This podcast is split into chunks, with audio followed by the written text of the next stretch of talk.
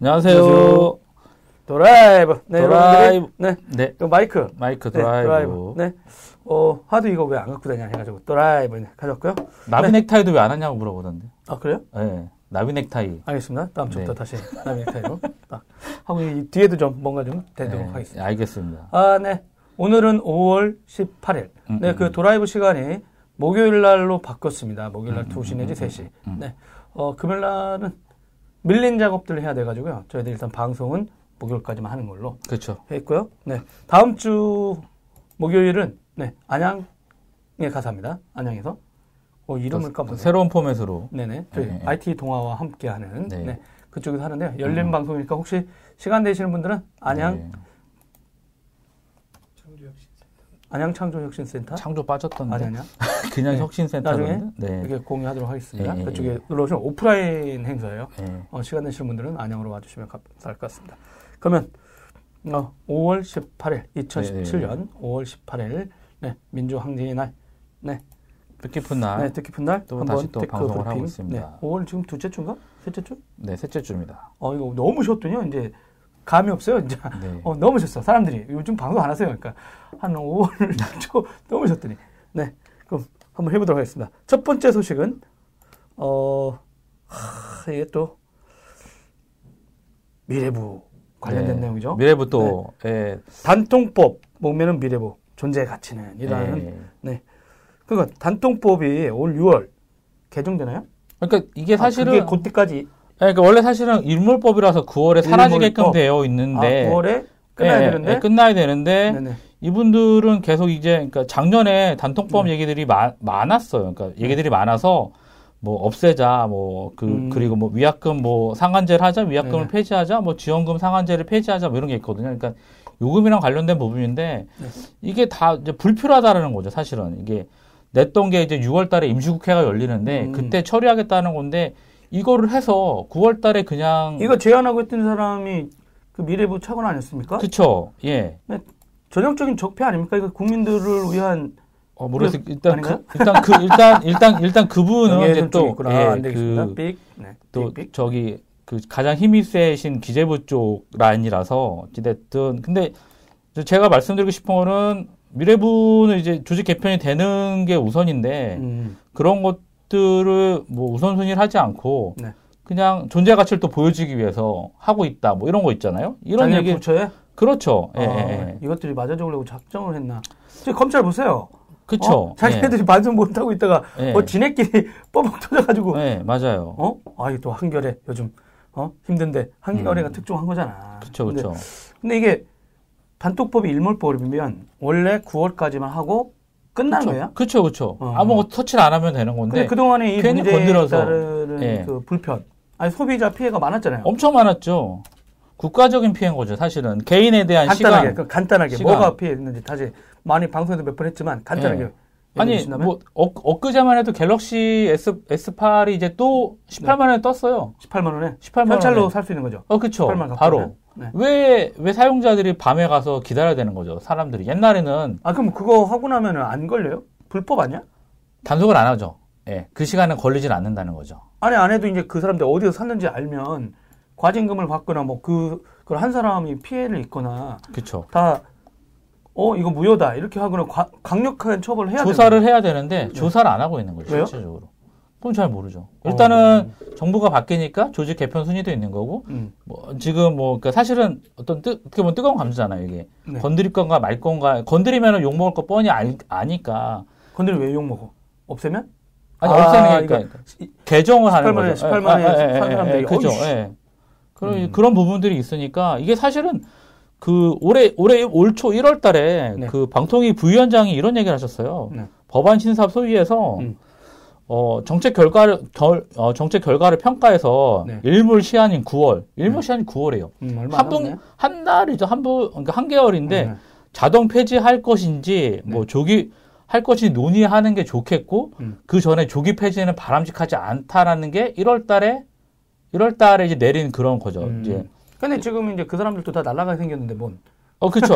더불어서 예, 방통위는 이제 결국에는 지금 분위기 뭐냐면 오히려 가만히 있어야 될 때 나대네요. 예, 국회의 논의 결과에 따르겠다 이런 얘기를 하고 있다는 거죠. 음. 너무 얼마 웃긴 거예요. 그래서 근데 되게 재밌는 게 방통위 상임위원 중에 어 그 위원장과 부위원장이 지금 공석이에요. 음, 상임위원 정원 다섯 명 중에 그리고 네. 삼인 체제로 운영이 되고 있어서 이분들이 책임을 질까요? 안 치려고 하는 거죠. 음. 그리고 되게 재밌는 게 이게 개정을 해서 좋게 되면 모르겠는데 그러니까 제가 제가 드리고 네. 싶은 말씀은 아예 그 냅두라는 얘기고 음. 지금 또 얘기가 나오고 있는 게 개정하는 게 네.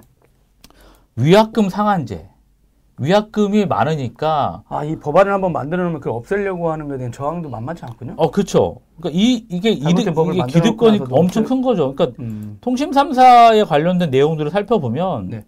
밥 이- 통신사는 이게 아- 없어지지 않으면 좋은 거죠. 그렇죠. 엄청 많았잖아요. 예, 예. 그러니까 음. 저는 방통위 미래부도 문제가 있지만 방통위도 문제가 있는 게 방통위의 모 국장님께서 네. 뉴스에 나오셔서 이런 얘기를 하셨어요. 네. 시간이 지나면 이 통사 수입이 남게 되고 그러면 틀림없이 요금을 내릴 겁니다. 정신 나갔네요. 예. 이렇게 얘기를 하셨어요. 이 국장님께서 네. 어, 진짜 예. 세금이 아까운 발언을 하셨네. 예. 방송통신위원회 국장님께서 네. 네. 근데 요지는 뭐냐면 네.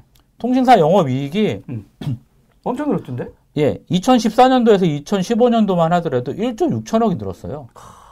예, 물론 어, 새로운 일이 있었나요 그 사이에? 아니 없죠. 새로운 서비스도 오로지 없었는데? 단통법, 아, 오로지 단통법밖에 없었어요. 음. 예, 그러니까 이렇게 이통사들의 이익을 보존해주면서 하는 단통법이 무슨 의미가 있냐? 그리고 결국에는 최종 서- 최종 소비자 국민들이 밤을 새야 되고 음. 예전에 사실은 이동사 대- 이- 이통사 대리점 가가지고 그렇죠. 그렇죠. 자막이 얼마예요? 깔끔하게 할부 월급 얼마 이러면 어. 가격이 떴어요.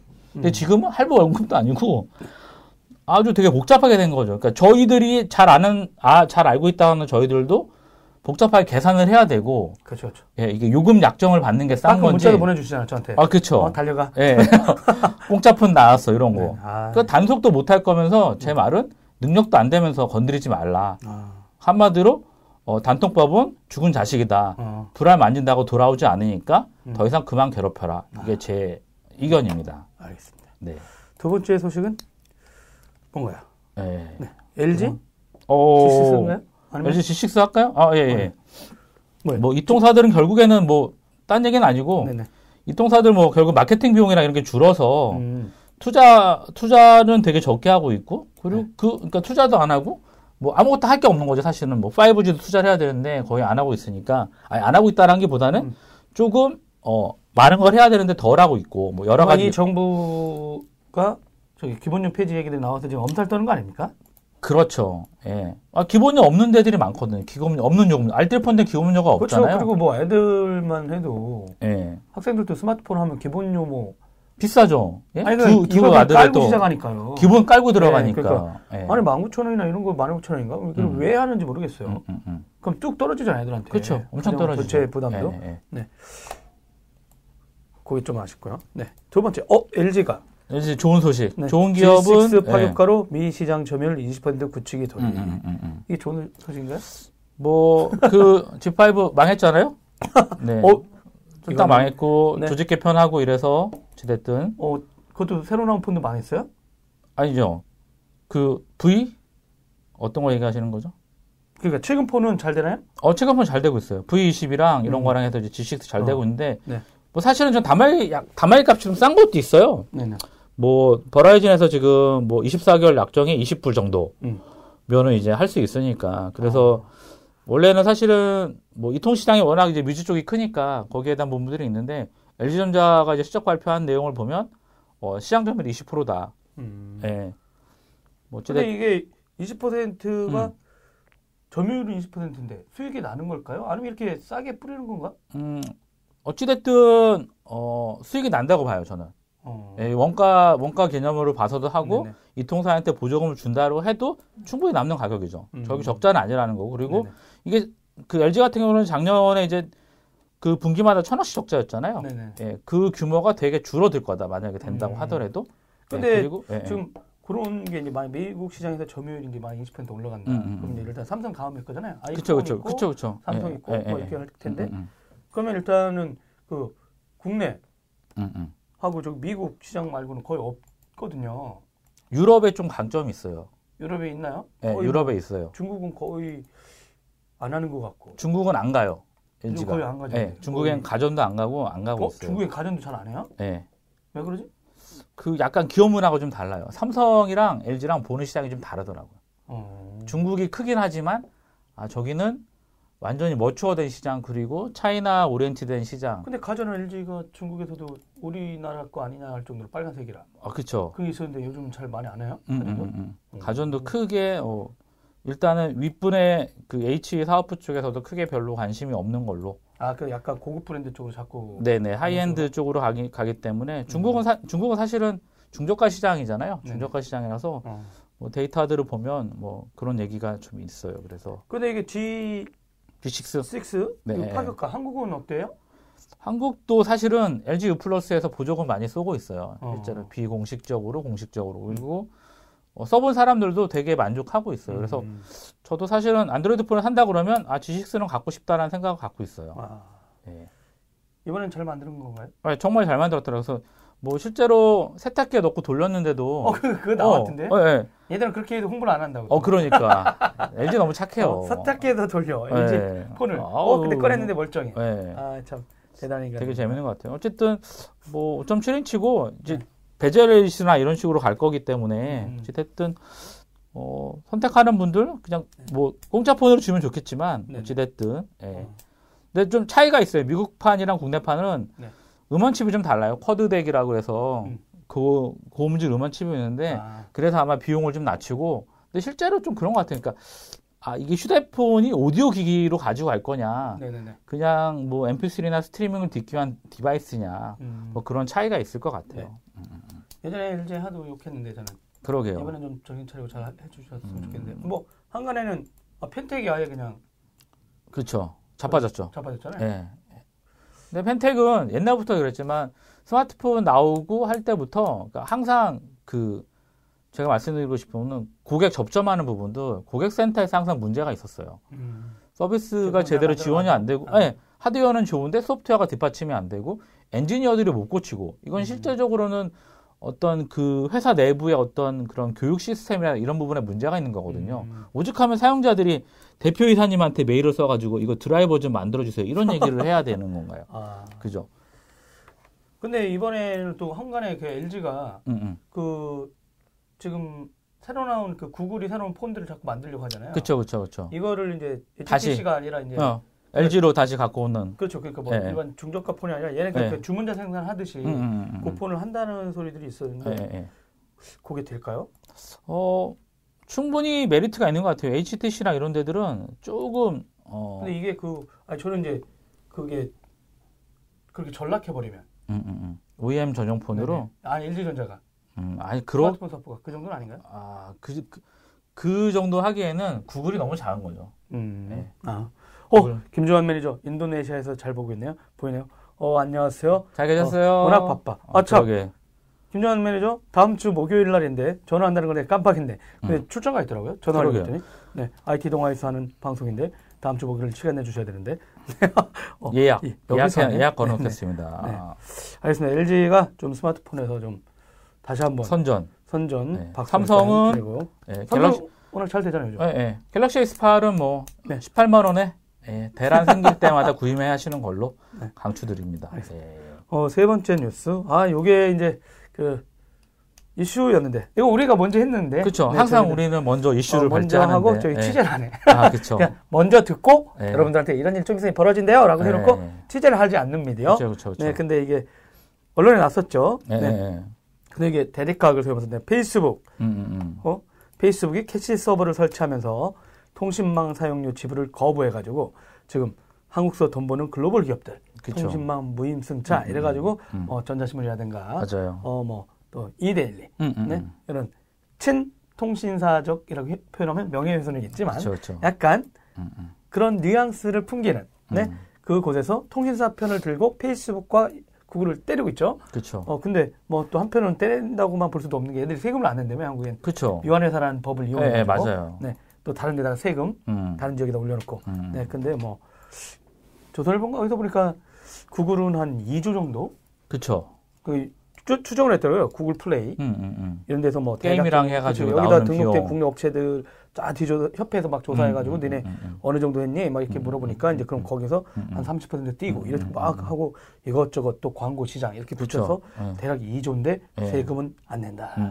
이런 얘기 있었는데 이 페이스북 이 통신망 사용료 지불을 거부한다. 이게 뭐, 뭔 내용이었어? 이게 페이스북이 사용자가 되게 많이 늘었거든요. 국내에. 천만? 거의 2천만 가지. 예, 거기에 이제 페이스북뿐만 아니라 인스타그램 같이 연동이 되어 있는데 네네. 거기 쓰는 것들이 이제 또 페이스북에 또 라이브 기능 추가했잖아요. 아 이번에 대선. 네, 저희들 예. 네, 우리 저희들 그걸 또 가장 먼저 예측했는데 그치. 여러분 페이스북의 라이브는 정치적 이슈로 주목받을 것이다. 음. 대선 후보들은 이걸 분명히 이용, 누가 잘 이용하냐에 따라 될 것이다 했는데 어 우리가 가장 먼저 얘기했는데 아무도 우리한테 멘트를 따러 안 와. 이런 그쵸. 기자들이 예. 어 우리 이런 걸 예측했는데 작년에 맞아요. 작년에 여러분 이 관계 올, 올 5월에 일어날 이런 일들을 음. 말이에요. 어 했는데 어, 예측하면 뭐 합니까? 알아주는 사람은 여러분들밖에 없어. 어, 그런데 몇 명 없어. 이런. 예, 여튼 아니에요. 네. 괜찮아요. 근데 페이스북 라이브가 진짜 급성장했잖아요. 네, 라이브 데이- 하는 분들이 많고. 데이터 트래픽이 엄청 생겨서 네. 전체 해외망 사용량의 모 통신사의 25%가 네네. 다 페이스북 트래픽이라 그러더라고요. 그렇죠. 에스모사. 네. 네, 근데 이게 그렇죠. 문제가 뭐냐면은 네.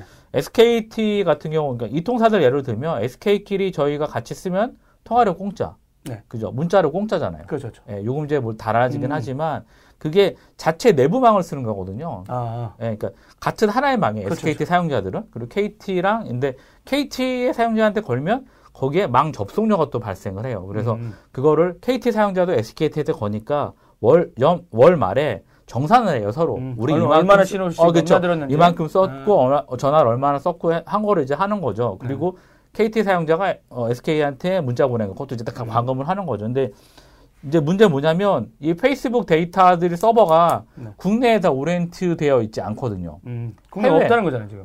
어. 아, 그쵸. 어. 해외에 되어 있는 상황이고, 아니, 국내에 있긴 해요. 되게 소량이긴 하지만, 음. 근데 원래 미국 회사고, 미국에 뭐 수천, 수만 대의 서버를 갖고 있고, 음. 각 리전별로 있는데, 어, 수십만 대 있겠죠, 진짜. 예, 예, 이런, 이런 데이터들이 왔다 갔다 하는데, 이제 원래 해외망이라 그래서 국내 그 인터넷 업체들은 똑같은 거죠. 그쪽에 데이터가 나갔으니, 거기 망을 사용을 했으니까, 가령, 아, 예. 해외 뭐 홍콩에 있고. 어, 그쵸. 페이스북이. 어, 그러면 땡겨면 국내 사용자니까. 아. 예.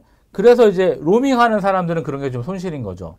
왜냐? 오. 로밍한 애들이 주는 대역폭은 되게 안 좋은 대역폭. 음. QoS를 걸어놓은 상태에서 그쵸, 주기 그쵸. 때문에 정말 안 좋은 데이터 대역폭을 쓰고 있거든요. 이제 음. 그런 게 있는데 어찌됐든 간에 그래서 반대급부적으로 국내 업체들이 만약에 해외에 그런 거가 발생을 하잖아요. 그러니까 네. 네이버나 다음은 이분들은 수백억을 내고 있어요. 망 사용료로. 우리나라에 있으면서. 그렇죠. 어. 예. 우리나라 안 내면 얘들이 망을 끊어버리면 네. 서비스가 안 되면은 아, 걔 욕을 먹잖아요. 근데 얘들은 돈도 안 내면서 망을 끊을 수가 없는 상황인 거죠. 사업자 왜요? 입장에서는. 끊으면 예? 되잖아. 아, 왜 끊으면 끊어? 자, 자 페이스북을 끊으면 어. 국내 사업 국내에 있는 사람들은 페이스북을 욕하는 게 아니라 우리 집에 인터넷 내가 쓰고 있는 어. 이 통신사로 항의 전화가 가는 거죠. 왜 페이스북이 안 되냐? 되게 재밌는 건 그러면 돈을 안 내서 끊었다. 이러면 뭐라고 항의할까요? 잘 모르겠어요. 안 가봤는데. 근데 되게 아. 재밌는 건 해외에 있는, 해외 같은 데 가- 가서 네. 현지 유심을 끼거나 이렇게 데이터 망을 쓰면 네. 이것도 하나의 전략인 것 같아요. 페이스북은 공짜. 그게 무슨 말이야? 그러니까 마케팅 수단인 거죠. 페이스북에 오. 생기는 트래픽을 제한하지 않겠다라는 그런 아. 전략인데. 통신사가 아, 그쵸. 유심 유심 어, 그쵸, 그쵸, 그쵸, 그쵸. 아, 데이터 막 1기가 네, 주는데 네, 네. 페이스북에서 쓰는 건 그건 공짜. 그냥, 어, 유튜브 쓰는 건 공짜. 어. 왜냐하면 그쪽에 트래픽이 많이 몰리기도 하고 하는데 아무래도 자기네 걸 많이 쓰기 위한 전략인데 음. 페이스북은 그런 거죠. 국내 유통사들한테 너희들은 해외 동남아시아는 가면 공짜인데 왜 니네는 돈을 달라는 이런 전략이에요. 한국은 아. 왜 그러니? 니네는 네트워크도 빠르고 서버도 많은데 우리가 니네 쓰는 서버 갖고 있는 서버에 뭐 10분에 어 100분에 뭐 5밖에 안 쓰고 있는데 왜 달라냐 이런 음. 거죠. 근데 문제는 뭐냐면 얘들 미국 본사에서 내는 서버들은 돈을 다 내요. 아? 미국에서는 돈을 다 지불하고 있어요. 각 어. 초고속 통신망 인터넷 업체들한테 음. 다 돈을 주고 있거든요. 어, 우리나라 네이버가 내듯이 그렇죠. 어. 똑같이 내고 있는데 그러면 이거는 속국이라서 그런 건가요? 너무 작아서? 아니 나라가? 그거 볼? 때는 그 그 유튜브에 대한 그 첫 단추를 잘못 낀 거. 아 유튜브 그쵸. 아 그 원래 이제 그래도 너 나가 막 이래서 그러니까 돈안 어, 준다고 그쵸. 그쵸 그쵸. 그러다 유튜브가 그래요? 그럼 저 나갈게요 해가지고 해외 망이다 했는데 사용자의 유튜브를 막 찾은 거 아니야. 음, 음, 음, 음. 그러다 보니까 해외망 이용 대가. 그러니까 그렇죠. 이 통신사에 너무 많이 나가니까 야 이거 그렇죠, 안 되겠다. 그렇죠. 들어와. 차라리 들어와라. 너무 웃긴 거 이게 정말 너무 웃긴. 외국의 아. 서비스를 쓰는 건 좋은데 거기 뒤에 백단에서 벌어지는 일들을 보면 참 너무 많이 답답해요. 그러니까 음. 처음에는 아 그래 우리 네트워크망이 널널해 투자를 했는데 안 쓰고 있으니까 써야 됐거든요. 조금만 써 이러다가 나중엔 정말 된통 당한 거죠. 이만큼 쓸 줄 몰랐다. 우리나라도 그래서 뭐 이런 영상 관련된 그 스타트업이 나오기 힘들다면서요, 진짜. 그렇죠. 결국에는 인프라- 그래서 인프라 비용 대기가 너무 힘들어서. 궁극적으로는 QS를 쓸 수밖에 없는 상황인 거죠. 음. QS를 걸 수밖에 없는 상황이 돼버린 거예요. 아, 결국 근데 QS를 걸면 똑같은 거죠. 아니 내가 30맥을 쓰고 싶은데 영상을 봐야 되는데 계속 뭐 지하철 같은 데 끊기면 얼마나 답답하겠어요. 음. 그러니까 사실은 진퇴양난인 거예요. 이 방법이 없네? 결국에는 근데 갑자기 막 이제 어 일부러 언론사들은 막 정부가 나서라 막 이러더라고요. 그 내가 음, 아니 나설 그만 거의 뭐 이 통사가 피해자이면서 음, 아, 물론 이제 이 구도를 어떻게 봐야 될지 모르겠는데 그 한편으로는 우리나라 업체들이 음, 음, 저는 음. 오히려 정부가 나서가지고 통제사를 좀 때려줬으면 음, 좋겠어. 오히려 그 네이버라든가 뭐 음. 나머지 어떤 스타트업들이 이런 음, 음, 영상 음. 서비스를 할 수 있게 좀 음, 음. 이망 비싼 게 너무 비싸잖아요. 엄청 비싸죠. 그리고 IPTV나 이런 것도 다 통신사들만 할 수 있거든. 그렇죠, 그렇죠. 그리고 자꾸 자기네들 얘네들은 뭐 좀 줄여놓고 음, 되게 다양한 서비스 업체가 무한 경쟁을 하게 되면 더 어? 그 고용 창출도 더 많이 되는데 음, 이 음. 자기네들 망해서 자기네 위주로만 하게 되면 우리나라 이런 새로운 서비스는 거의 등장하기 힘들거든요. 맞아요. 그럼 결과론적으로 이런 아이들 누가 내겠어요? 야 그거 했다간 폐가망 신당해. 뭐그 음. 영상 서비스 했다간 통신사한테 개빨려 이러면은 음, 그냥 가가지고 투자받은 돈의 상당 부분을 다 회선비로 내야 되는데 그렇지 할 않은 수가 상황. 없죠. 근데 예. 저는 이게 정부에서 좀 이런 거 좀 나서서 좀 음.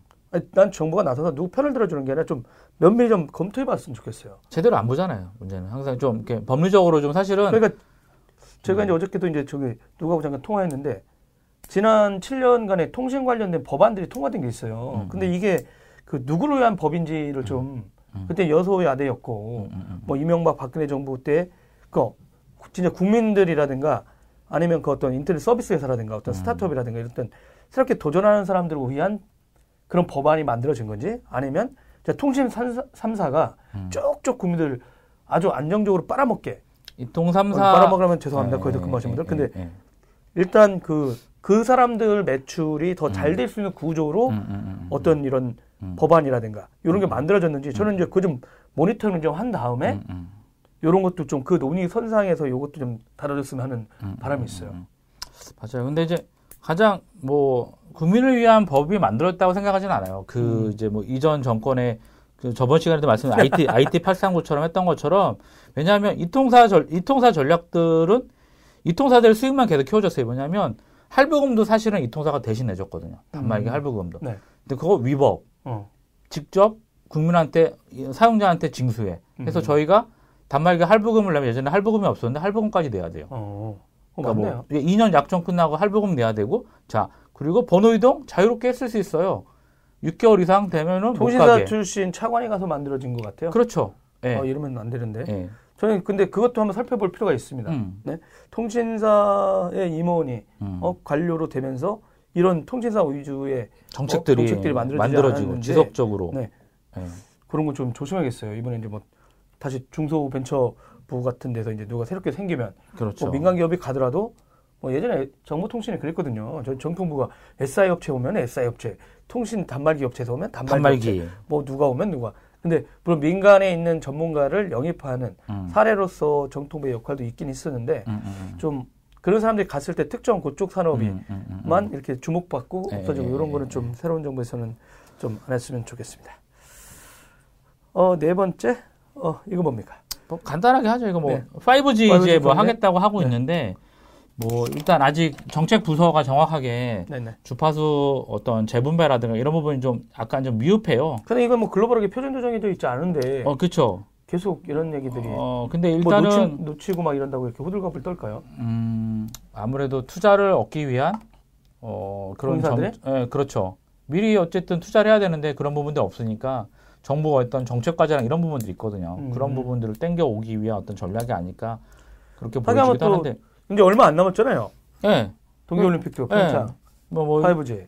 5G 이제 시범 테스트 2018년도에 하는 네네. 거고 KT에서 2019년도에 정상적으로 이제 5G 하겠다고 했던 내용이고 음. 그리고 또 뭐 2020년도에 또 이제 올림픽이 도쿄 올림픽이 또 열리거든요. 네. 그래서 일본에서 또 하겠다고 하는 거고. 그러니까 일본 애들 처음에는 와 일본 도쿄 어, 예, 예, 어? 예, 예. 2020년 음, 음, 음. 우리가 먼저 할게 했더니 음. 우리나라 통일사가 우리는 그러면 2년 2019년, 앞당겨서 18년에 먼저 어, 예, 테스트를 그렇지. 할게. 음. 그래서 지금 강원도 쪽은 5G 망 이제 기지국들이 설치가 되어 있고, 그러니까 어. 옛날처럼 2G 장비 들어가서 3G 걷어내고 뭐 이런 이런 식으로 되는 게 아니라 지금은 원박스 안에 2G, 3G, 4G, 5G 한 번에 다 처리가 되기 때문에 되게 뭐 투자 측면에서 되게 좋은 거겠죠. 그래서 음. 네네. 어쨌든 어, 좀 근데 왜 이 사람들이 이제 그거를 먼저 이 5G를 음, 주도권을 놓칠 거라고 걱정하는 거예요?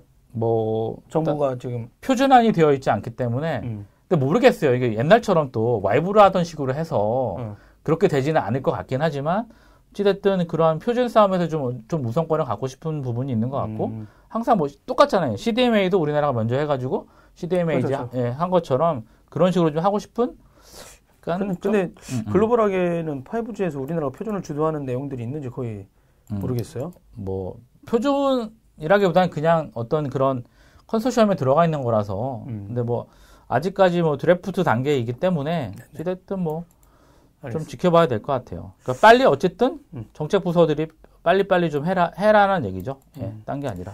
알겠습니다. 그 다음에 또 해외 뉴스 하나가 있네요. 네. 네, 다섯 번째입니다. 아 소프트뱅크 일본 소프트뱅크 연간 순익 첫 1조엔. 1조엔은 우리나라 돈으로 10조네요? 10조. 순이익 영업이익이 아니라 순이익이 어, 순이익이 이게 많은 거예요? 10조예요. 많은 거죠. 없, 전, 전 돈이 없으니까. 순 아니 그러니까 순, 어, 순이익이 10조면 전 100만 원만 있어도 wow 이러는데 조는 뭐 구경한 적이 없어서. 네. 삼성전자 영업이익이 10조거든요. 영업이익이 20조요? 10조, 10조. 10조? 예. 영업이익이 10조였어요. 분기마다. 저번 분기에. 예. 음. 저번 분기에 이제 반도체랑 메모리랑 해서 이제 10조였는데 얘들은 그냥 순이익. 영업비용 다 뺀 게 아니라 음. 그냥 순이익. 다 빼고 통, 다 떼고. 통이익. 예. 통이 어. 순이익 10조. 엄청난 거죠. 우리나라 통일사도 많이 벌지 않나요? 아, 세 발의 피해요. 소프트뱅크에 비하면. 어, 네. 우리나라도 한 2, 3조 지금 벌더라도 이건 10조? 그쵸, 10조. 아. 그러니까 걔네들은 영업이익이고, 순이익은 아닌 거고. 어. 예. 그러니까 엄청 큰 거죠. 그래서 뭐, 그 뭐 배경을 살펴보면, 스프린트를 인수했잖아요. 2013년도에. 네네네. 그래서, 잘못된 인수. 예, 예. 그래서 잘못된 거라고 했는데, 거기에 대한 어, 어떤 수익이 또 증대가 돼서 어. 되게 좋은 평가를 받았고, 또 2014년도에 그러고서 핀란드 게임 업체인 슈퍼셀을 또 이제 중국 텐센트에 팔았어요. 네. 이것저것 팔았죠, 진짜. 예, 이것저것 팔고 그러고서 베팅 쳐가지고? 암, 예, 암딱 아, 인수해 버렸고 근데 되게 이게 왜 의미가 있냐면 순이익 1조엔 그러니까 순이, 순이익을 10조 번 회사는 일본에 딱 하나 있어요 도요다 아, 국민기업. 예. 거의. 도요다가 그 순이익 그 10조를 어 10조 10조를 만드는데 67년이 걸렸거든요 어. 근데 소프트뱅크는 36년 만에 한 거죠 그러니까 엄청 제조업보다 통신 서비스 이런 그렇죠. 업체 예. 상징성도 있겠네요. 그렇죠 음. 그 사실은 어 뭐 이거는 어 뭐 애플 네. 애플 정도? 애플 정도 될까 애플 구글? 뭐 그런 정도의 의미가 있지 않을까. 그 이 양반 또 진짜 ARM 인수한다부터 네 신동영 아저씨가 영업이익이랑 순이익이랑. 어 눈이 안 좋아? 아 잘 안 보여. 아. 아둘 중더 높다고 좋은 건 아닌 것 같아 그렇죠. 뭐 종합적으로 좀 고려를 해야 되긴 하지만 어, 일- 일단은 상징성이 있다라는 걸 말씀을 드리고 싶어요. 네. 예. 그래도 돈이 많잖아. 예, 국내 기업 국내 기업은 국내 기업은 없으니까 그래서요. 아, 부러 아쉽군요. 부러워서 그랬습니다. 아, 부러워서. 네. 어 그리고 진짜 그 요즘 손정희 회장 같은 경우가 이제 계속 자기 10년을 또 은퇴를 미루었거든요. 음, 음, 음. 미루면서 이제 진짜 나중에 다 그 싱귤레러티 네네네. 어, 그 특이점이 온다. 이게 그니까 음, 무슨 음. 사람 몸이라든가? 이 모든 기계들, 이 센싱 이런 ARM이 전 세계에 퍼질 것이다. 터닝 포인트 어, 그러니까 네. 계속 이것저것 쫙 깔리면서 그런 새로운 시대 음, 모든 음, 게 연결되는데 그래서 ARM을 인수했고 음. 그런 꿈을 보고 있으니까 아 나는 은퇴, 10년 은퇴하기는 어, 너무 빠르다. 어. 어, 그래서 이제 로봇과 인공지능 그 다음에 이제 뭐 이런 반도체 쪽에서 새로운 시장을 좀 보려고 하는 그 열정이 더 넘- 넘쳐나오나. 아, 생각이 되게 젊은 것 같아요. 손정희 회장 이렇게 글들이나 이런 걸 보면. 근데 진짜 이 양반은 이제 제1교포 3세잖아요. 예, 예, 근데 예, 예. 일본에서는 이 양반 그렇게 많이 안 좋아해요. 그렇죠. 실제. 아무래도. 네, 예. 그러니까 워낙 공격적인 상황 팍팍 그쵸. 치고 그러니까 예. 일본 분들 스타일은 그게 아니었는데 음, 보수적이고 그렇죠, 되게 그렇죠. 슬로우하게 가는 그런 그렇죠, 스타일인데 어, 네. 신동영 대표님이 일본 1등 기업 도코모가 1조 더 넘지 않나요? 네. 두 번째였습니다. 네. 순익 10조를 달성한 기업은 도요다와 우리뿐이라고 했는데 한번 또 순이익은 순이익 순이익은 도요다보다 소프트뱅크가 더 높은 걸로 알고 있어요. 도코모보다 차려, 예, 더 차려 보겠습니다. 도코모보다? 예, 음, 매출은 그렇긴 하지만, 예, 예, 예, 예. 음. 알겠습니다. 다음은 네. 다음은 또 우리의 네, 또 여섯 빼놓, 번째 소식. 빼놓을 수 없는 MS 아, 마이크로소프트. 진짜, 네. 마이크로소프트 Build 2017이라고요. 예. 마이크로소프트가 개발자 어, 컨퍼런스잖아요. 개발자 컨퍼를 예, 했습니다. 예, 예, 예. 네. 어, 페북이 자꾸 끊겨서 유튜브로. 네, 저희들이 유튜브로 이제 밀어야지 안 되겠네요. 네. 이 시간에 드라이브 하면 끝나고 나서 뒤풀이를 어떻게 하시려고? 네. 어, 길게 하는 거죠. 네. 네. 일단 자, 페이, 스북이 끊기는 이유는 그런 것 같아요. 페이스북에 지금 캐시 서버, 캐시 아니야, 서버 설치를 했는데, SKT망이 있어. 아, 그런가요? 아, 아닌가? 복합적인 상황이 모르겠네. 걸려있는 것 여기- 같습니다. 여기가 네. SK 서울 캠퍼스인데? 근데 건물은 신안인데? 그쵸. 네트워크를 잘 모르겠네요, 여러분. 네트워크는 어. KT 들어와 있나요? 어, 미용실 다녀오셨나요, 도기자님? 네. 저희 오늘 방송을 두고, 네, 단정하게 커팅 좀 했습니다. 네. 일단, 마이크로소프트 Build 개발자 컨퍼런스가 있었는데요. 어, 이게 주- 좀 안타깝게도, 네, 우리나라 대선에 묻혀버렸어. 그래서, 그냥, 어, 뭐, 네. 그냥 뭐. 그 아마 에. 아실 겁니다. 전혀 사람들이 관심을 안 가져.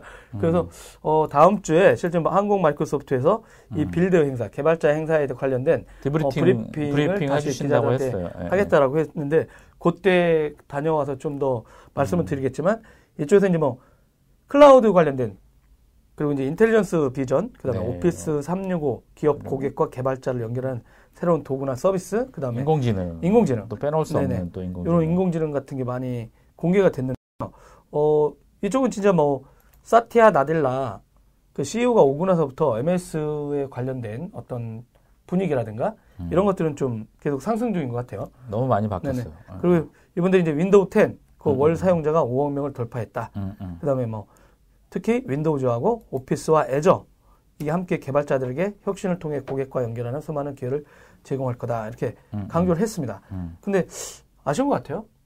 어떤 부분이. 어, 제가 왜 여기에 관심이 없나 이렇게 생각해 봤어요. 음, 최근에. 음, 음, 왜 나는 MS에 대해서 관심이 없었을까 음. 했더니, 일단 폰이 안드로이드야. 음, 네. 삼성 폰이죠. 음. 네. 그 다음에 아이폰도 쓰지 않아, 요즘. 음, 어, 그 다음에 근데 노트북은 맥북 에어예요. 음. 어, 그리고 이 안에 들어가 있는 건 구글 서비스죠. 그쵸. 구글 인프라. 네. 그러니까 제 주의 서비스에 예전에는 모바일 시대 전까지는 음, only, 그리고 모바일 시대까지도 그 블루투스 회사하기 전까지도 윈도우로 노트북을 썼는데, 음, 음. 어, 맥을 한번 써보자. 이렇게 2012년부터 지금 5년간 윈도우로 돌아간 적이 없어. 그냥 이게 간단하게 간단하게 편하게 쓰고 있거든요. 불편하지가 않아요. 네네. 그러다 아, 보니까 요런 쪽이 이제 내 일상에서 멀어지니까 별로 관심이 없어지는 것 같아요. 음, 음, 음. 그게 좀 미안하긴 한데. 음, 그러다 보니까 이제 뭐, 어, 얘는 진짜 모바일은 진짜 안 할까? 음, 음, 음. 보시기에 윈도우는 모바일 안 할까요? 어, 모바일 계속- 시대가 빨리 끝났다는 얘기를 하긴 하던데, 어, 이분들이. 그쵸. 그 뒤를 가고 싶은 거죠. 아. 근데 항상, 어, 중간 다리 없이 넘어가면 네네. 넘어지기 마련이거든요. 음. 예. 그리고 이제 뭐, 클라우드 같은 경우도 음, 음, 음. 워낙 그, AWS가 너무 잘하니까 그쵸. 그 기- 취재하는 기자 입장에서 보면은 어 거기 따라가기 힘든 거예요. 음, 음, 음, 음, 음. 근데 물론 이제 여기도 하고 2등도 이렇게 어 이저서 정신 차려 이놈아. 음. 어 삼성이 갑자기 그냥 맨날 제가 깨서 무슨 음. 소리 세요 막 이렇게 하는데 어 그러다 보니까 이제 그런 쪽 따라가기 힘들다 보니까 음, 음, 음. 2등 클라우드 공부하기 쉽지 않아. 음, 음, 물론 알리 클라우드는 공부를 하죠. 왜? 음, 친하니까. 음. 아, 근데 MS 애저도 되게 편해요. 어, 쓰고 네. 계시나요? 아니, 쓰고 몇 군데 세팅을 해줬는데, 네네. 그냥 역시, 아, 역시 편하구나. 음. 윈도우는 편하구나. 어, 근데 거기에서 이제 그 중소기업이나 이런데 음. 스타트업 지원하는 음. 뭐 스파크 프로그램인가 음, 음, 뭐가 음, 있었는데 어, 대폭 줄어들었대요. 음, 음, 음, 음. 안타까운 일이죠. 그러니까 MS 코리아도 쪼이나 봐. 음. 제가 아는 분이 거기 가 있- 계신데 네. 어, 다음 주에 한번 가서 만나 뵙고 음. MS하고도 좀 친하게 지낼 방법을 좀 찾아봐야겠어요. 음. 그러니까 어, 너무 음, 미안해질 지경이에요 요즘. 음, 네. 음, 여튼 제가 어, MS도 개발자 행사가 있었다 정도로만 여러분 음. 알아주시고요. 제가 다음 주에 어, 자세한 거기, 네, 사항은, 화요일 날 네. 가서 배우고 그 다음에 목요일 날 다시 한번 브리핑해 드리도록 하겠습니다. 네. 어, 다음 발표는 네 오늘부터 시작된 건데요. 구글 아이오. 네. 네. 네, 구글 I.O. 2017. 네, 이게 오늘 새벽에 있었고요. 음, 네. 어, 키워드는 AI였던 것 같습니다. 그러니까 그러네. 모든 게 AI로 집중돼 있었던 것 같고, 그러니까 뭐, 그, 이인묵 기자라고 예전에 조선일보 기자가 있었는데, 어, 이 친구가 구글 I.O.를 몇 년씩 갔다가 이제 기자를 그만두고 안 갔었는데, 오늘 또 음. 올해 자비를 들여서 또 갔다고 하더라고요. 음. 아, 놀라운 친구입니다. 근데 이, 그, 페이스북에 여러분, 혹시 그 이인묵이라고 이름을 치면, 어, 음. 거기 구글 I.O.에 가 있는 오늘 키노츠들을 보고 한 12개 정도인가? 10개 정도. 요걸 보고 난 그 느낌. 음. 그걸 올렸는데, 어, 이렇게 집중한 적이 없다. 음. 그러니까 하나의 분야에 자기가 보기에 구글은. 예. 뭐냐면 여러 개를 놓고 놀이터처럼 니네들 뭐 맘 놓고 한번 놀아봐 이런 게 있었는데, 네. 그 위에 있습니다. 그 맘 놓고 놀아봐 이런 식의 얘기였는데, 어? 없어졌네. 밑에 있나? 근데 구글 서비스가 네. 뭐 그 해외를 이렇게 나가거나 보면 왜 없어졌지? 되게 되게 좀 좋아요. 정말 쓸 수밖에 없더라고요. 어? 음? 미국에서 연락이 왔나요?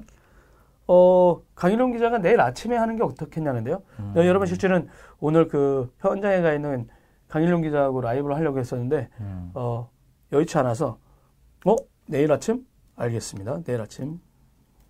내일 아침 라이브로 네. 잠시 어, 내일, 어, 내일 아침에 한번 현장에 가 있는 강일용, IT 동안 강일용 기자가 나와 있는데, 이 친구도 하겠습니다. 저기 금요일 날 모실 거긴 한데, 음, 음, 어, 음, 혹시 시간이 되면, 음. 어, 내일 아침에 저희들이 현장, 구글 캠퍼스를 직접 연락해 볼 수 있도록 한번 해보겠습니다. 밥 먹으러 간 건 아니죠? 아닙니다. 옆에 룸메이트가 자고 있답니다. 아, 시끄럽군요. 네. 네. 그래서 혼자 하기가 예. 뭐하다는군요. 네. 근데 일단 그 내용이 뭐였냐면 음. 그 모든 요소 요소의 인공지능 그러니까 구글이 던져놓은 수많은 서비스들이 막 있었잖아요. 음. 그 서비스에 이제 모든 인공지능이 이제 들어가서 더 긴밀히 들어간 거예요. 그러니까 예전에 뭐 서비스 하나 둘씩 툭툭툭 어떤 것들 안에 다 인공지능이 다 기본적으로 AI가 참 AI가 다 뒷받침해주는. 이게 스카이넷이잖아요. 어 그럴 수 있죠. 네. 네.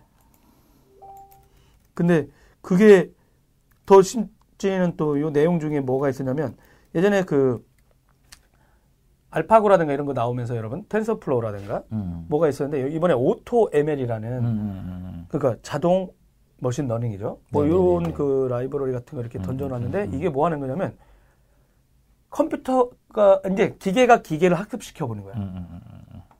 근데 그게 무슨 말이냐면 그동안은 사람들이 뭔가 프로그램을 짜가지고 여기에다가 데이터를 집어 넣으면서 이제 훈련시키고 트레이닝 시키고 막 이렇게 했던 게 있잖아요 엔지니어들이 이랬는데 그렇게 하는 게 아니라 이제 컴퓨터 스스로 기계가 스스로 기계를 학- 훈련시켜 음. 이걸 어떻게 이해하지? 그 나중에 이제 뭐 다음 주에라든가 언제 오면 그쪽도 한번 취재를 한번 해볼게요 여러분 근데 오토 ML이라는 게 나왔는데 사람이 뭔가를 트레이닝 시키지 않는다는 거예요 이제 앞으로 음. 기계가 음. 기계를 훈련시켜. 아. 기계가 기계를 훈련시키는 그런 그래서 것도 machine learning. machine learning이 또 되는 네, 상황인 그동안은 거죠. 이제 보면 사람들이 엔지니어들이 되게 뛰어난 엔지니어들이 이렇게 뭔가 프로그램을 통해 가지고 이런 걸 뭔가 이렇게 했는데 얘를 음. 훈련시켰다고 쳐요. 음. 야 똑똑해져 봐, 똑똑해져 봐 이러면서 데이터도 긁어놓고 이렇게 반응을 보고 얘는 어떻게 되는 거지? 이렇게 계속 이렇게 했는데 내가 이렇게 안 하고 앞으로는 이렇게만 짜놓으면 얘가 알아서 계속 훈련시킨다는 거야. 음, 음, 음, 음. 그 무슨 일이 벌어질지 모를 수 있지만 근데 이제 그 이모 기자 아 이모 아저씨의 요 글을 한번 보란 이유는 뭐냐면 그분이 그 얘기했어요. 인류는 항상 기계한테 져왔다. 음. 어 달리기는 자동차한테 지고 그렇죠. 힘은 기중기한테 지고. 음. 근데 그 과도한 공포 그거 뭐 음. 그런 거에 대해서는 분명히 기계를 못 이길 수 있지만 음. 기계가 사람을 못 이기는 영역이 더 훨씬 크니까 음, 음, 그런 거에 대해서 너무 음. 공포를 가질 필요는 없을 것 같다. 이런 내용을 뭐 했습니다. 너무 과장된 것도 없지 않아 있기도 하고. 그렇죠, 그렇죠. 실제로. 예. 그리고 뭐, 어, 여기서 간단히 소개시켜드리면 또, 그, 어, 오늘 또 아웃스탠딩에 장혜린 기자가 새벽에 음. 잠도 안 자고 음, 음, 또다 듣고 포스팅을 남겼더군요. 음, 음. 네, 근데, 어, 저는 가볍게 화면 캡처를 한 건 아니고요. 어, 다른 방식으로. 여러분 들어가 보시면 알겠는데 여기 이제 순다이 피차이 요 양반 구글 CEO죠. 요 양반이 나와가지고 10억 명이 유튜브 영상을 보고 8천만 명이 매일 구글 드라이브를 쓴다. 온갖 종류의 파일 30억 개가 업로드되고 있다. 그 다음에 5천만 명이 15억 개의 사진, 영상을 구글 포토에 올렸다. 안드로이드는 20억 개의 기기에 탑재됐다. 이런 식으로 얘기를 하고 있었거든요. 근데 이 구글 아이오가 원래는 음, 음. 구글의 운영체제 위주의 그쵸. 그 얘기였는데 네, 맞아요. 이 올해 같은 경우는 전혀 음. 그렇지 않은 그러니까 올해는 전혀 그렇지 않은 음, 음, 그러니까 음, 그게 메인이 아니고 그것도 네네네. 원오브템인 음, 그런 상황으로 지금 이번에 나왔다는 것도 네. 되게 재밌습니다. 그러니까 네. 자기네 전체적인 서비스 같은 거 이게 많이 나왔고 음, 음, 음, 음. 그런 것 좀 한번 살펴보실 필요가 있어요. 그러니까 작년에 나왔던 어떤 뭐 구글 홈, 음, 음, 음. 뭐 알로와 듀오 같은 메신저나 영상 이런 거에 인공지능 계속 붙는 거. 그러니까 이런 것들에 대해서 한 번씩을 관심을 좀 한번 더 가져보시면 재밌을 것 같고 새로운 안드로이드 OS가 나왔는데 5라고. 예, 예, 예. 근데 보시잖아요. 여러분도 이제 별로 관심이 없으시죠, 형님들 이제. 음, 음, 새로운 운영 체제가 나왔는데 별로 관심들이 없어져. 음. 어, 이것도 하나의 특징인 것 같아요. 왜냐면 이제 새로운 운영 체제가 나온 것보다는 이제 내 일상적인 곳에 나오는 어떤 서비스들, 음, 음, 음. 어, 이런 거에 이제 관심을 가질 그런 시기가 된 것 같아. 음, 그러니까 이제 하드웨어는 사실은 그냥 밑단인 거고 그렇죠, 그렇죠. 그 위에 소프트웨어가 얹혀지고 궁극적으로는 어떤 서비스를 받을 것인가, 어떤 서비스가 제공이 될 것인가. 그렇죠. 이제 구글 입장에서 보면은 이제 위기였던 것 같은데, 음, 음, 음. 뭐 애플도 막 살아나고, 음. 그 다음에 이제 막 그 스마트폰 업체들하고도 사이도 삐걱삐걱거리고, 음. 중국 업체들은 뭐 치고 나올 줄 알았더니 한국 업체 음. 삼성을 끝내 넘을 수 없는 것 같고, 음. 이러다 보니까 그런 와중에 페이스북은 영상 치고 들어오고 하는 네. 와중에 또 사람들은 대규모 이탈도 많았고 음. 직원들 그러다 보니까 빠르게 구글 그 알파벳이라는 회사를 만들면서 그렇죠. 그 안에 있는 사람들을 다 음. 흩어뜨리면서 음. 각자 각자 음, 음. 부문장으로 만들고 사업부를 예, 할수 예, 있게 예. 만들어 놓은 다음에 이것저것 근데 그거는 다 서비스들 위주로 이제 다 흩어져 놓은 그렇죠, 거죠. 그렇죠. 예, 예. 그래놓고 나서 이제 니네들이 마음 놓고 한번 서비스를 만들어 봐 이렇게 하면서 음, 음. 그 뒤에는 인공지능이라는 큰 백본이 뒤에서 이렇게 서포트해 주는 구조 맞아요. 이런 식으로 한 것 같아요. 그러다 아, 보니까 이번에 또 나온 거 보면 구글 렌즈가 나왔는데요. 음, 음, 음.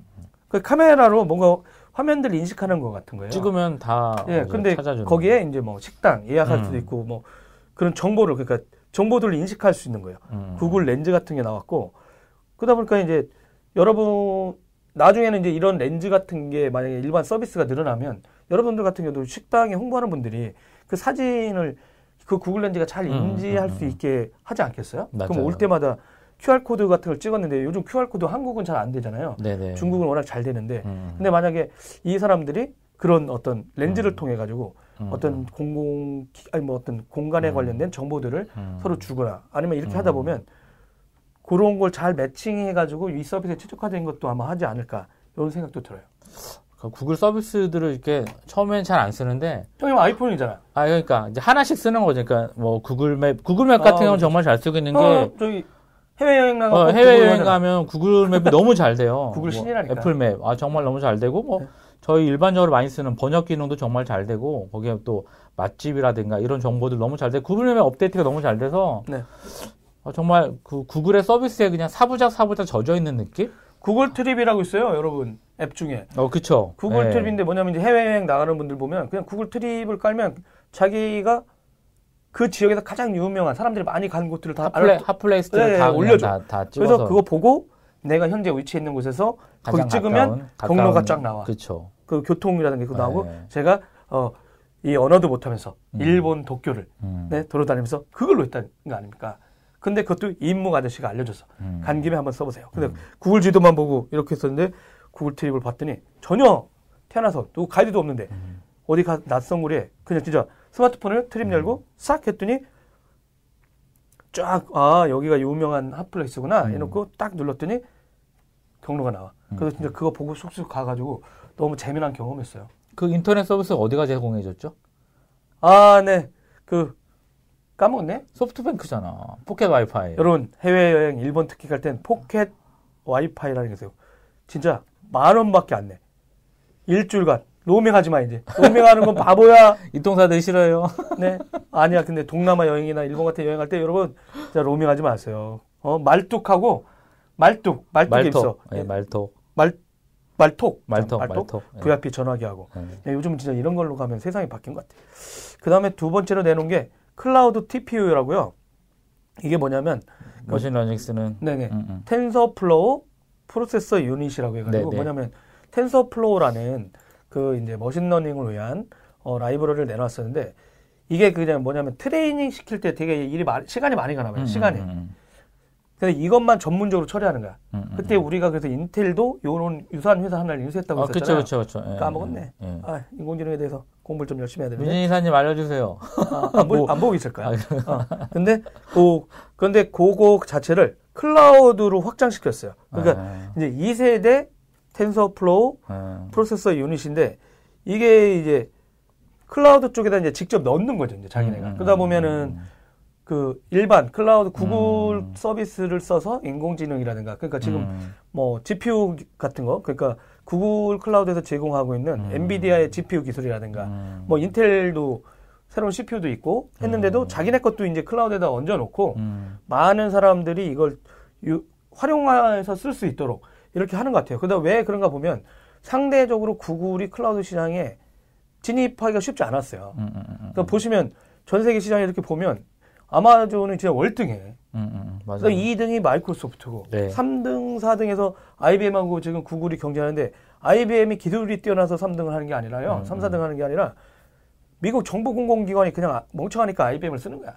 그쵸. 어. 뭐 옛날부터 그냥. 네, 네. 또 이런 얘기를 하네. IBM. 네, 음. IBM어들 100년 되면 좀 사라질 때도 됐는데 이분들은 사라지지 않아.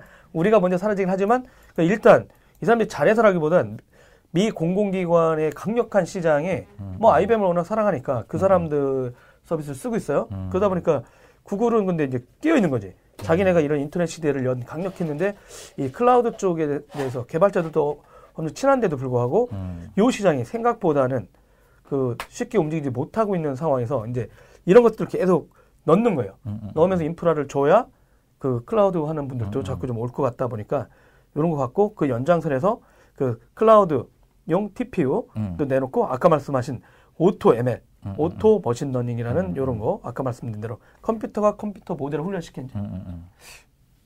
엔지니어들은 재밌겠다. 우리는 이런 거 그냥 말만 하는데 상상이 잘 안 가거든요. 그 사실은 경쟁 자체가 어떻게 보면 경쟁이라는 기준에서 놓고 보면 사람은 쉬어야 되고 먹고 자야 되는데 얘들은 전기만 주면 네. 정말 좋죠. 전기만 아, 주면 그렇죠. 전기만 24시간 어. 그냥 알아 돌아가니까 어. 어, 되게 재밌는 것 같아요. 그래서 경- 저는 진짜 어 기계한테 일 시키고 우린 논다는데 어, 파라다이스 시장에 와 했더니 사람들은 음. 일자리가 없어지는데 무슨 소리야 막 근데 저 너무 긍정적으로 보는 걸까요? 음. 얘한테 일 시키고 우린 놀면 되잖아. 그렇죠. 수익은 늘어날 가장. 좋은 거죠. 네, 가장 좋은 방법인데. 그리고 나라하고 기업들도 다 음. 그렇게 해서 벌고 음. 그걸 갖다가 기본소득으로 국민들 주면 얼마나 좋아요. 음. 안 그런가? 다 잘리려고만 해서 그런가? 그래서 해외 식민지 건설해야 되는 그런 건가요? 네. 어? 위험한 발언 아니야?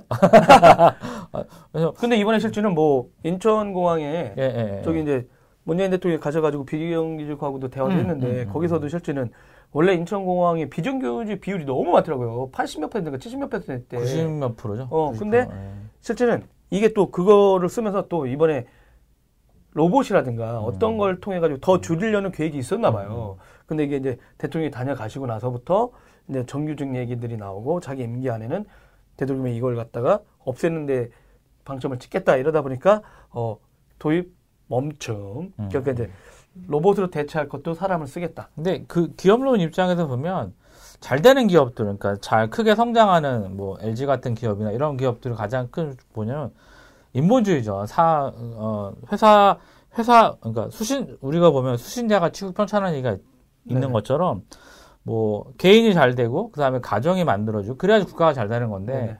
기업들 자체가 그런 고용이 안정화되어 있지 못하다 그러면 뭐 미래 설계를 할 수가 없는 거죠 사실은 매년 갱신을 해야 되고 내년에 잘릴지 모르는 사람한테 야 너 내년을 대비해서 보험을 가입을 하고 뭐 이런 음, 뭐 그렇죠, 뭐를 그렇죠. 연금을 가입하라 이런 거를 할 수가 없는 거거든요. 어, 근데 위험해 위험해. 아 위험한가요? 아, 아니, 아니, 아니, 아니. 예, 예, 예. 그런 게 진짜 아, 잘릴지 모르는 아, 사람한테 아, 위험하다. 아, 그렇죠. 예. 근데 이제 결국에는 그- 결국 로봇이나 이런 IT 자체도 더 효용성을 증대시키기 위한 부분이기 때문에 사실은 생산하는 능력이나 이런 부분들은 뭐 떨어지지 않는다고 생각을 해요. 음. 그러니까 적절한 밸런싱, 적절한 분배. 그러니까 어느 곳에서는 음식들이 썰어, 썩어서 버려지고 있고 음. 지금은 어느 곳은 음식이 남아서 어, 모자라서 못 먹고 있는 그렇죠, 상황인데 예전에 그런 걸 제안한 적이 있었거든요. 그러니까 폐기되는 음식물이긴 하지만 보관만 잘하면 어느 정도 그러니까 유통기간과 음. 실제로 상하는 기간들이 좀 차이가 음. 있으니까 그렇죠, 그렇죠. 그것들을 그냥 폐기.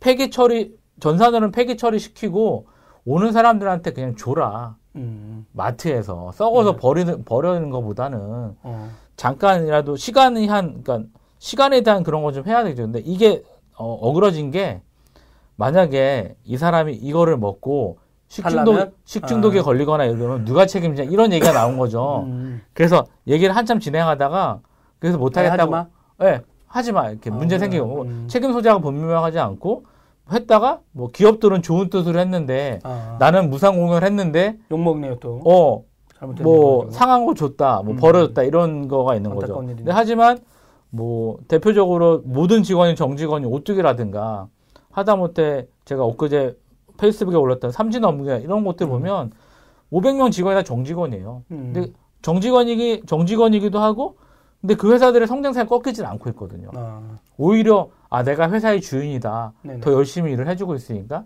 예전에 그 요즘은 갔는데 기업인들 중에서도 유한 킴볼리 그 했던 어 그렇죠 유한양행 네, 네. 그 그분들도 그런 어떤 중소기업 혁신 얘기 네, 엄청 네, 많이 네. 했었거든요. 그렇죠 그렇죠. 어, 그 양반이 근데 요즘 뭐 할지 모르겠네. 저도 잘 모르겠어요. 어, 찾아 저는 안- 찾아볼까요? 오히려? 안내 안철수 아저씨보다는 그분의 그 말했던 내용이 더 와닿았었거든요. 아, 그렇죠. 그리고 네. 진짜 거기서 일하는 사람들도 되게 휴식도 충분히 하고. 근데 어, 맞아요, 맞아요. 그 회사는 전 세계에 있는 공장 중에 한국 공장이 생산성 1위였거든. 네, 맞아요. 그저 아 요즘 그 저기 유한 킴벌리 문국 묵현 문 누구였지? 저기 찾아볼까요? 이름이 까먹었네. 네, 기억이 안 저는. 아, 요, 그분이 지금 뭐 하고 계신지 요즘 모르겠는데 어, 그런 혁신에 대해서 한 번 정도는 좀 더 주목해 봤으면 좋겠어요. 그러니까 네. 그런 혁신, 사람을 문국현 잘라- 대표 맞습니다. 네? 문국현 대표. 아, 문국현 대표님 예, 맞구나. 예, 예. 근데 그분의 음, 그런 생각들이 그러니까 예. 왜 그러냐면 기계가 사람을 대체하긴 하지만 음, 한편적으로는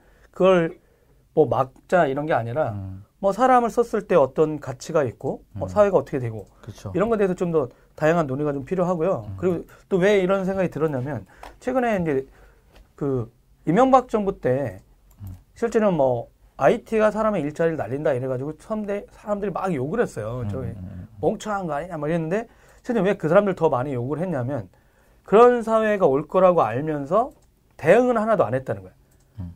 그러니까 뭐냐면은 그렇게 놓고 아이 근데 그 사람들은 IT가 싫어서 그 말을 쓴 거예요. 음, 맞아요. 그러니까 뭐냐면 뭐 노무현 대통령 걸 모두 지우려고 하다 보니까 그 시대에 잘했던 내용에 대해서는 인정하기 싫은 거죠. 음, 음, 음. 그러니까 민주정부 10년에 IT나 정보통신이 꼽혔다 이런 거를 자기들 또그 후에 저는 이제 그때 그 새로운 정부한테 좀 바랬던 건 뭐냐면 음, 이 민주정부 10년에 문제가 있었거든요. 왜냐하면 너무 빨리 하다 보니까 액티브엑스라든가 공인 인증서라든가 이런 게 그 당시에 너무 빨리 깔아가지고 그러니까 선의의 잘못됨 음, 음. 아, 그 선이었어요. 선의해가지고 빨리 산업화는 늦었지만 정보화는 늦지 말자 해가지고 갔는데 그게 어느 순간에 모바일이라는 어떤 새로운 패러다임의 변화들이 음. 등장하면서 유선 중심의 그 10년 민주정부가 밀었던 10년의 기술들이 무선에서는 무선을 확장을 막는 발, 이게 발목을 잡은 거죠. 그런 게 발목을 되다 보니까 거죠. 그렇다면 그 이명박 정부에서는 차라리 지난 10년의 공훈 인정하면서 음, 이런 거를 어떤 표준, 웹표준이라든가 그다음에 클라우드라든가 음, 이런 식으로 좀 바꾸면 세- 진짜 엄청나게 공인인증서만 없애는 그러니까 없애고 말고 아니라 그게 같이 경쟁할 수 있는 토대만 만들어 주면은 그 또 다른 극찬을 받을 거다 했는데 이분들은 아예 그냥 야 하지 마 이런 거예요. 그러면서 정부 인프라에 대한 IT에 대한 투자도 안 하고 그다음에 IT 하는 사람들에 대해서도 막 뭐라고 하니까 이제 기가 죽은 거죠. 음, 음, 음. 그리고 지금도 곰곰이 생각해 보시면 그때는 스타트업 얘기도 안 나왔어요. 그렇죠, 그렇죠. 물론 거기서 이제 뭐그 득캠프라든가 이런 것처럼 뭐 청년 창업이나 이런 걸 지원하는 여러 곳들이 뭐 은행권이나 이런 데도 만들어졌지만 생각보다 스타트업이나 이런 이슈들이 오히려 모바일 쪽에 팍 터질 때 그런 대책이나 이런 게 그렇게 강력한 느낌은 여러분 안 갖고 계시잖아요. 마인드가. 네, 네. 그러다 보니까 저는 오히려 그때 만약에 이런 어떤 IT, 어떤 인공지능, 로봇이라든가 이런 게 사람들의 일자리를 없앤다는 거를 10년 전에 만약에 알았으면 거기에 대한 어떤 직업 교육이라든가 대응 방안. 그렇죠. 대응이죠. 그러니까 뭐, 어, 그러면 만약에 우리 사회가 그 기업들이 음. 어느 공장들이 로봇이 계속 대체하게 됐을 때 거기에서 일을 못하는 사람이 국민들이 생겼을 때 그럼 이 사람들을 어떻게 할 거냐? 그럼 안전장치를 어떻게 만들어내고 그러면 다른 사람들한테 교육을 어떻게 시켜가지고 고구 이 로봇이 공격하는 대체되지 않는 어떤 영역으로 사람들을 보낼 수 있는 영역은 과연 무엇일까? 그런 걸 했으면은 되게 10년을 앞두고 내다본 멋진 정부였을 텐데 그렇게 말은 그렇게 해놓고 가서 땅을 파니 음. 그 너무 웃긴 거죠. 성동격서도 따로 있지. 어? 말은 그렇게 거창하게 해놓고 나서 땅을 파. 그게 이제 저는 아쉬웠죠. 근데 이 정부에서는 그 급속도로 분명히 가고는 있는데 음. 그러다 보니까 이제 그런 모든 것들이 이제 이 정부 어깨에 그대로 와 있는 것도 참 안타까운 일이죠. 해결해야 될 일이 진짜 많으니까. 예, 저는 그렇게 생각이. 그러니까 제가 늘상 주장하는 게 행정에 대한 책임을 져라. 행정 책임제인데 네. 이게 이제 아무도 책임을 안 지는 거죠. 그러니까 뭐 공무원들 순환 보직제라든가 이런 식이 되어 있는 것도 있고. 한 번 맡으면 근데 오래 맡으면 또 권력 생겨서 부패한데. 아니, 그러니까 그걸 그, 걱정하는 거죠. 그러니까 그런 것 왜냐하면 거기에 대한 견제 장치가 없는 거죠. 본인들 스스로 견제를 음. 해본 적이 없기 때문에 네네. 그런 게 항상 문제가 됐던 부분이고 그런 것들은 충분히 견제할 수 있, 는 거죠. 음. 뭐, 그러니까 제도를 만드는 곳은 만드는 곳. 그- 왜냐하면 똑같잖아요. 그 부정부패가 항상 문제가 되는 게, 어, 그 이제 감사 기능이 정확하게 종작을 하지 않고 있기 때문에, 그렇죠, 그렇죠. 예. 그런 것들 그런 것들은 외국 기업 외국도 그러면 어떻게 될까요? 외국 기업들 같은 경우들은 되게 잘 돼 있잖아요. 그런 부분들이 전산으로 되게 잘 돼 있고 음. 전산을 쓰는 이유는 그런 이유인 거고. 그런 대표적인 이 경우- 정부는 또 자료도 안 넘겨놓고 갔어. 이게 뭐야? 아, 이 어묵 관련이지. 네, 되게 재밌는 재밌는데 어찌 됐건 간에 그러한 균형적인 부분들을 좀 고려를 음, 해서 네네. 좀 정책들이 만들어져야 되고 그리고 지금의 정책에 있는 부서들이 어, 계신 분들이 나중에 좀 더 높은 자리에 올라가게 되면 본인들이 예전에 했던 정책들 한번 되짚어 봤으면 좋겠어요. 음. 그리고 뭐 이런 얘기하기 좀 그렇지만 뭐 형님이나 저나 지금 아직 40대인데 40대 이제 후반으로 가고 있죠. 네네. 내일 모레 50이 몇 년 안 남았죠? 네네. 어 근데 우리는 아직도 20살인 것처럼 노는데 우리는. 철이 없죠. 철이 없어요. 네. 근데 여러분 어, 부패하지 않는 세대, 부패가 상대적으로 좀 덜한 세대가 있어요. 왜냐하면 여러분 아세요? 높은 자리에 가본 적이 없어 우리가. 어, 좀 부패할 수가 없어. 부패할 위치에 좀 갔어야 되는데 가기 전에 IMF 터져가지고 여러분 IMF 얘기하면 저희가 또 IMF 얘기한다 할지 모르지만 네 IMF 터지면서 어, 편안하게 갈 길이 못 간 사람들이 그 71 학번부터 이 밑으로 줄줄이 많아요. 그러다 보니까 그 요직이 아직 못 가 있어. 그러다 보니까 아직 부패하지 못하고 불만만 많아. 어, 그렇죠. 진짜 소박하게. 어, 소박하게 불만만 소박하게. 많아. 어, 근데 이제 어, 근데 그러다 보니까 50대랑 또 40대 또 많은 좀 다른 것들이 있다는 거 이렇게 그렇죠. 말씀드리고 예, 예. 그뭐 구글 관련된 음. 거는 어 다음 내일 저희 현장 아침에 중계를 네, 현장 좀, 토크를 하고요. 네, 예, 예. 하고요. 그리고 또 그날 다음 주 목요일에 그 안양 창조혁신진흥원 정보진흥원 네. 잠깐만요. 안양 창조진흥원 어 제가 잠깐 명초를 다시 한번 확인해 보겠습니다. 아까 문자가 왔었는데요. 출연료 주신다고 네. 주셨나요 형님? 네 안양 창조 정보진흥원입니다. 그 펴- 어디가 있지? 그 여기 평촌 평촌역 근처에 평촌역. 있는 네. 안양 창조 예. 네. 안양 정보진흥원 네. 정보진흥원 진흥원. 이쪽에서 다음 주 목요일 날 네. 도라이브를 거기서 같이 형님하고 할 때 그때 또 출장 갔다 온 강일룡 기자를 또 모셔보고 구글 아이오에 대해서 좀더 어, 파보도록 해보겠습니다. 구글 아이 저는 그 구글에서 이제 그 직업 구인 해주는 것도 만들어냈거든요. 그래서 구글프 잡스인데 네네. 전 이게 되게 좋을 것 같아요. 어, 요 서비스 중에 네, 서비스 중에 그딴 그거 뭐였어요? 것들도 좋. 아, 그 사람들이 어 잡스를 위한 잡스를 위한 예, 했는데 예, 잡스를 위한. 네. 근데 인력 매칭인데 구인하는 사람에 대한 뭐 회사들의 인력 매칭인데 음. 이게 사실은 뭐 몇몇 서비스 기업들이 좀 독점이 되어 있는 상황인데. 링크드인이 일단 글로벌하게 1등이고요. 그렇죠. 근데 그걸 MS가 인수했어. 네, 네. 네, 근데 MS 입장에서는 거기다도 인공지능을 적용하고 그렇죠. 있거든요. 네, 맞아요. 링크드인한테. 예, 예, 예. 엄청 개편됐어요. 서비스 사이트 되게 많이 좋아졌어요. 네, 예, 엄청 예, 여러분들은 예, 많이 안 쓰시는지 모르겠지만. 아마 기업에 있는 분들은 상당 부분 링크드인에 음. 많이 들어가 있는데 그게 미국식 약간 그렇죠, 그 그렇죠, 이력서라 그렇죠. 예, 예, 예. 별도로 안 보내고 뭐 내가 어디에 들어간다면 그 보내면 레, 되는데. 레주메가, 예. 그렇죠, 그렇죠.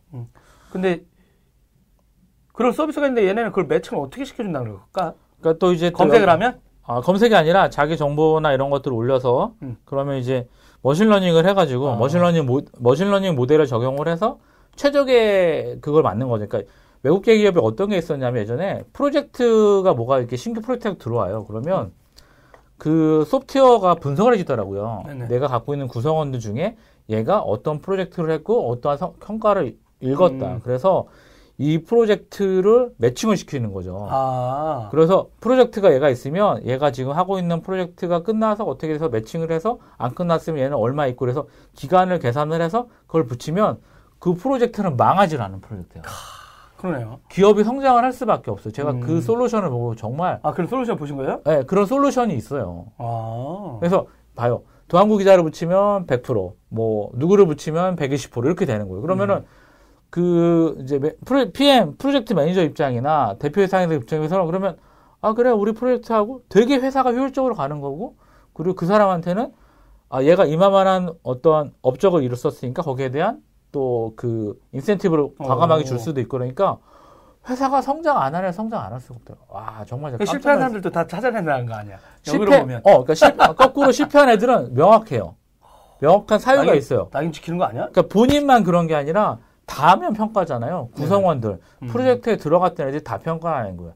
제가 본인이 뭐를 한다, 했다는 스킬이 있는데 실제로는 못 하더라.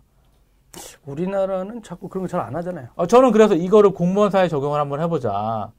그죠? 공무원 사회에 뭐, 팀, 어, 그, 해가지고 인센티브 받으면 음. 그냥 다 N분의 1 하시잖아요. 네. 그 의미 없다는 거죠. 어. 잘한 사람한테 다 줘라. 어. 예. 그래야지 경쟁이 되죠.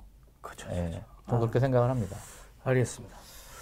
어, 여러분 진짜 감사합니다. 여러분 주말 잘 보세요. 안녕히 계세요.